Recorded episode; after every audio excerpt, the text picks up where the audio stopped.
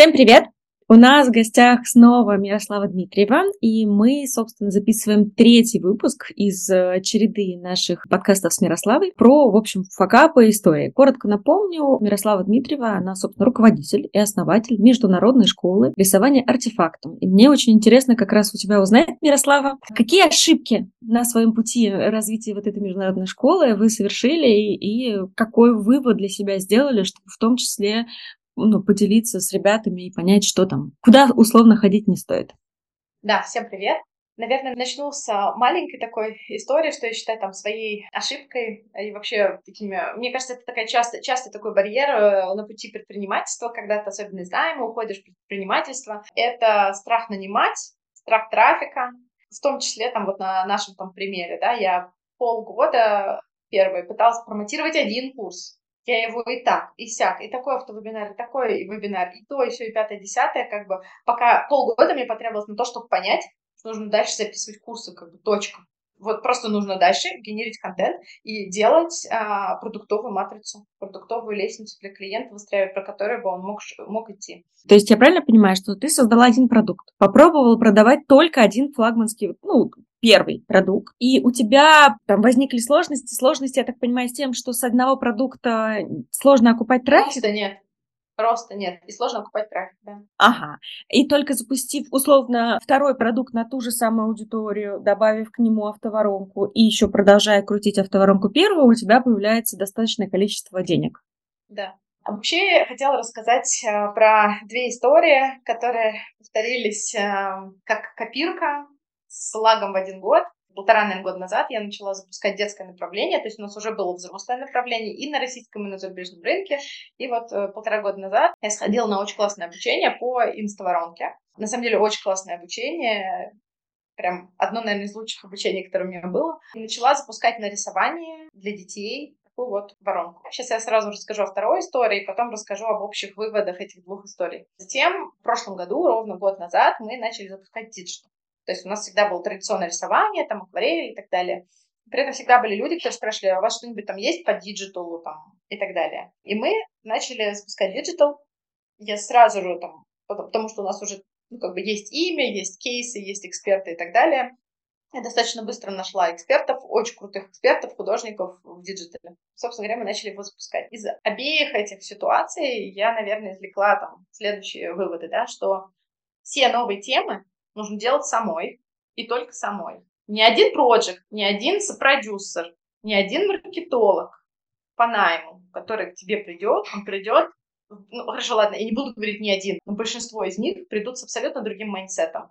Они придут с а, мировоззрением а, того, как, когда есть уже хоть какая-то система, как ее дальше развивать, да, или как дальше эту систему удерживать на плаву, да. большинство людей, которые приходят по найму, они не предприниматели по своей натуре. Они медленно будут э, переключаться с одного на второе. Им страшно будет идти вообще во что-то новое, да, несмотря на то, что даже они работают по найму. Вроде бы их риска тут нет, да, я вкладываю деньги, а, но все равно это вот другой какой-то mindset, когда ты, ага, окей, тут не получилось, окей, мы не опускаем руки, мы идем, пробуем эту же тему вот под таким соусом и вот под таким соусом, и вот под таким, под таким, под таким, под таким. И, ну, моя ошибка была в том, что я и детское направление, и digital направление сразу же отдала, да, я взяла туда проекты, я взяла туда копирайтера, взяла туда SMM-специалист, соцсети развивать и так далее. И вот все то, к чему я на начальном этапе не прикасаюсь как бы как founder, я пока вот из этих двух ситуаций как бы не вижу какого-то выхлопа и связываю это с тем, что это просто другой mindset людей. Это не хорошо, не плохо, просто другой. Правильно я тебя услышала, что условно твой ленинг сейчас такой, ну, твой вывод из этой истории такой, что условно первый курс, первую воронку ты должна сама лично прокурировать. А вот как только ты поняла, что здесь есть успех, что там у аудитории есть спрос на этот продукт, там, на такие решения, то уже второй, третий, четвертый, пятый, шестой продукт уже ты можешь делегировать. Да, потому что важно, я бы даже сказала, не прокурировала, а может быть даже и сделала сама, потому что, ну, видимо, мне важно понять целевую аудиторию. Видимо, когда я понаслышке, там, вот, скорее всего, это такая вот целевая аудитория, и сама с ней не провзаимодействовала, наверное, я не могу понять, как к этой аудитории подступиться. Ну, вот, не знаю, такие какие-то выводы у меня, что важно разделять профайлы людей, кто может проект с нуля драйвить, да, и кто будет его дальше развивать, структурировать, процессы выстраивать и так далее. Мне быстро становится скучно. Я один раз сделаю, все, мне дальше уже это... Ну как, я могу дальше вести это, делать, да, но это вообще просто не моя сильная сторона, и я это знаю. А вот если, ну, допустим, даже кто-то сейчас такую ошибку совершил, такое нас слушают, блин, точно, я же отдал там, например, Наташе, а она хороший операционщик, но не запускатель. Можно ли, ну вот даже если какой-то факап уже как бы в процессе, забрать и, ну, сделать заново, или как бы уже, ну, все, аудитория услышала не те посылы, не тот вебинар прошел, как бы второй раз на свою же аудиторию уже вот, даже если это, ну, как бы в руки основателя перейдет, уже не получится. Ну, как, какой бы ты совет дала в этой ситуации, если кто-то сейчас себя словил вот в подобном же вот пути? Я, думаю, что вообще никакой проблемы нет в том, чтобы обратно погрузиться в операционку, делать это заново. Более того, как бы я сама сейчас, да, я не занимаюсь операционкой в школе. У меня есть партнер, который занимается вообще всей операционкой, но и он сейчас как бы хочет выходить немножко из этой системы, из операционного там, управления. Но я тоже часто скатываюсь, даже до сих пор скатываюсь в операционку, когда, не знаю, там какой-нибудь курс, не... Там, мы запустили какой-нибудь курс, он не очень хорошо идет, вот я туда скачусь, переделаю все ссылки, перепишу их, к сожалению. Перезапишу, переделаю трекеры и так далее. Ну, я не вижу тут никакой проблемы в том, чтобы опять заново погрузиться, посмотреть и сделать какие-то выводы и уже передать какую-то систему со смыслами, которые работают. А. В этом ключе хочется вот этот факап story перевести в э, некий твой стиль менеджмента. Насколько вообще ты э, лезешь, то есть ты работаешь скорее там на уровне отчетов, статистик и так далее, или же там можешь руками залезть в воронку, почитать копирайт писем и сказать, ребята, этот копирайт вообще не очень, срочно сносим. То есть насколько ты спускаешься на низкие уровни и улезешь в детали. Сейчас редко, но иногда я спускаюсь, там, не знаю, прописываю воронку вообще запуска или просматриваю письма, которые мы отправляем клиенту, да, переписываю заголовки и так далее, и так далее. Но это очень редко происходит. Я просто вообще не, не про операционку, вот вообще. То есть у меня фонтан идей, они все бороздят просторы океанов, и то есть я вот не об этом. Но я очень-очень жесткий человек с точки зрения лидерства. Я не буду тащить слабого прям плюсую к этой позиции. Знаешь, тогда вопрос такой. Вот смотри, ты взяла человека на какое-либо, неважно, давай сейчас, там, детское digital направление, и он не заперформил так, как ты это ожидала. Вот что ты в этом случае сделаешь? Как ты поймешь, что ты будешь... Условно, этого человека просто переведешь на раннерскую позицию, да, где он должен просто там существующий процесс дальше развивать. Или же ты все-таки скажешь, знаешь, что, чувак, до свидания. Когда ты увольняешь, а когда переводишь? И были ли у тебя какие-либо из этих кейсов? Знаешь, я сейчас вижу очень много людей в связи с развитием там, рынка инфобиза в России, в частности. Вижу очень много людей, которые вот так вот приходят. Я сейчас показала жест распальцованности, да, когда ты приходишь и говоришь, о, у меня такие кейсы, я там, не знаю, запуск на 10 миллионов сделал. А когда ты копаешь глубже, ты понимаешь, что человек просто, приш... просто пришел к блогеру, который с годами строил свою там 100 там, тысячную или скольки там тысячную аудиторию, и собрал с первого этого курса все сливки у этого блогера и так далее. То есть для меня важно, что, например, люди, которые к нам приходят, что это люди, например, там, на позицию, допустим, там, продюсера, да, или какую-то такую позицию, что это люди, которые пришли не после работы с блогером. Это люди, которые пришли из брендов школ каких-то, где большой проект, э, портфель продуктов, и так далее, и так далее. Переведу на более низкую позицию. Ну вот у нас сейчас, например, был такой кейс. Обычно это ничем хорошим не заканчивается. Когда ты вроде бы, тебе нравится этот человек, да, там, и так далее. Ты видишь в нем перспективу, видишь здравые мысли, здравое зерно. Ты как бы даешь ему, по сути дела, там какой-то второй шанс. Но мне кажется, в тот момент, когда ты уже пришел к человеку с таким разговором, когда там какие-то недомолвки или человек преувеличил свои возможности, способности и так далее. Но обычно вот этот второй шанс, он как бы у нас не срабатывает. Но у меня тоже всегда, как и у любого, наверное, человека, да, есть вот эти вот сомнения. Блин, может быть, я просто реально что-то вот не рассмотрела в этом человеке, может, я не рассмотрела в нем какой-то его потенциал и так далее, и так далее. Но у меня такой проблемы не очень много. У меня иногда такие бывают мысли, да, но у меня не очень много такой проблемы. Я не буду зарываться в то, что, ой, проблема во мне, я не рассмотрела, а я и не должна никому ничего рассматривать и так далее. Этот человек должен прийти и проактивно показать себя. Я вообще, знаешь, как говорится, в этот момент я жалею, что между нами тысячи километров, потому что я бы сейчас тебя пришла бы и обняла бы за все то, что ты сказала. И про людей, которые от блогеров приходят с короной на голове и внутри вообще просто ноль опыта. И вот про вот это все. Очень круто, спасибо тебе большое. Знаешь, что интересно? У тебя команда по большей части все же русскоговорящая или там англоговорящая? Какой у тебя микс внутри? И где ты, на какие роли ты выбираешь, из какой страны и вообще во это? большинство русскоговорящие, но есть э, англоговорящие, их становится больше, больше и больше, но пока это роли скорее ведущие вебинаров у нас из Швеции, из Великобритании, озвучка курсов каких-то. Вот, например, мы сейчас запускаем очень много азиатских художников, которые все говорят там кто на чем, перевод и озвучка вот этих курсов.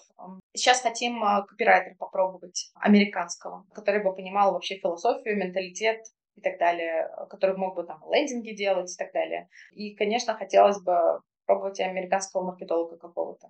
То есть у меня в целях на этот год, это я в прошлом году еще команде сказала, чтобы в этом году новогодняя планерка у нас прошла на английском языке. Посмотрим. Команда вся, которая берется на, из русскоговорящих, они все должны знать английский язык. То есть это критерий отбора не все, то есть у нас, поскольку есть два направления, у нас есть русскоязычное направление, там как бы без разницы, да, и есть англоязычное направление без разницы, да, то есть это ребята, например, там русские ребята, но со знанием английского языка. Где-то оно нужно больше, где-то оно нужно меньше. Например, там, ну, тех спецу не обязательно какие-то там супер знания английского языка. Оператору, конечно, там, ну, идеально английский должен быть.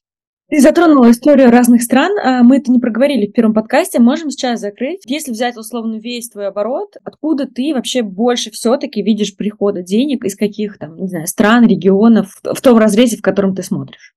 Да, номер один США, а затем идет Канада, Великобритания, Австралия, Германия, и дальше вся Европа, Латинская Америка, Азия. Ну, там уже дальше мы особо не считаем процент. Россия вообще насколько значимый кусок бизнеса для тебя? А, Россия это отдельно.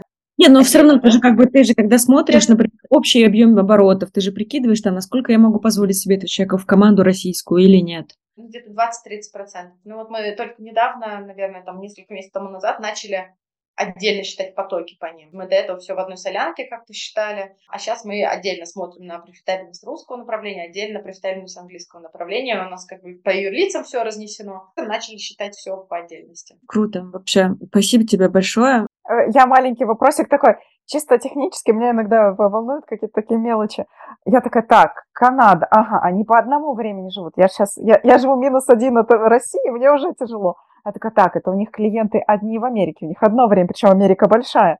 Есть из Великобритании, у них другое время, а у вас же вебинары, ну и, соответственно, и время, да, если это человек, который живет в России, э, ему там нужно как-то, может быть, на письма ответить, опять же, комьюнити-менеджеры есть. Э, э, в каком вообще вы времени живете, как планируете, вот как строить вебинары тогда, на какое время их ставить, если аудитория такая вот миксованная?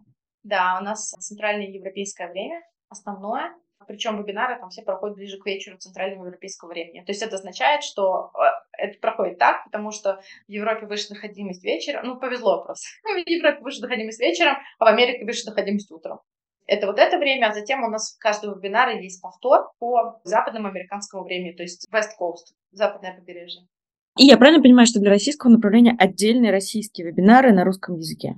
Да, да, конечно. Слушай, вообще шикарно. Мы как-то вот вначале, вот в первом подкасте затронули эту тему, но как-то я, наверное, ну, то есть я услышала про новые э, направления, которые ты для себя рассматриваешь, а мне очень интересно, а вот в рамках текущего проекта артефакта, куда ты смотришь вообще? Я имею в виду не в плане, ну, типа, еще пять курсов запишем, а глобально, да?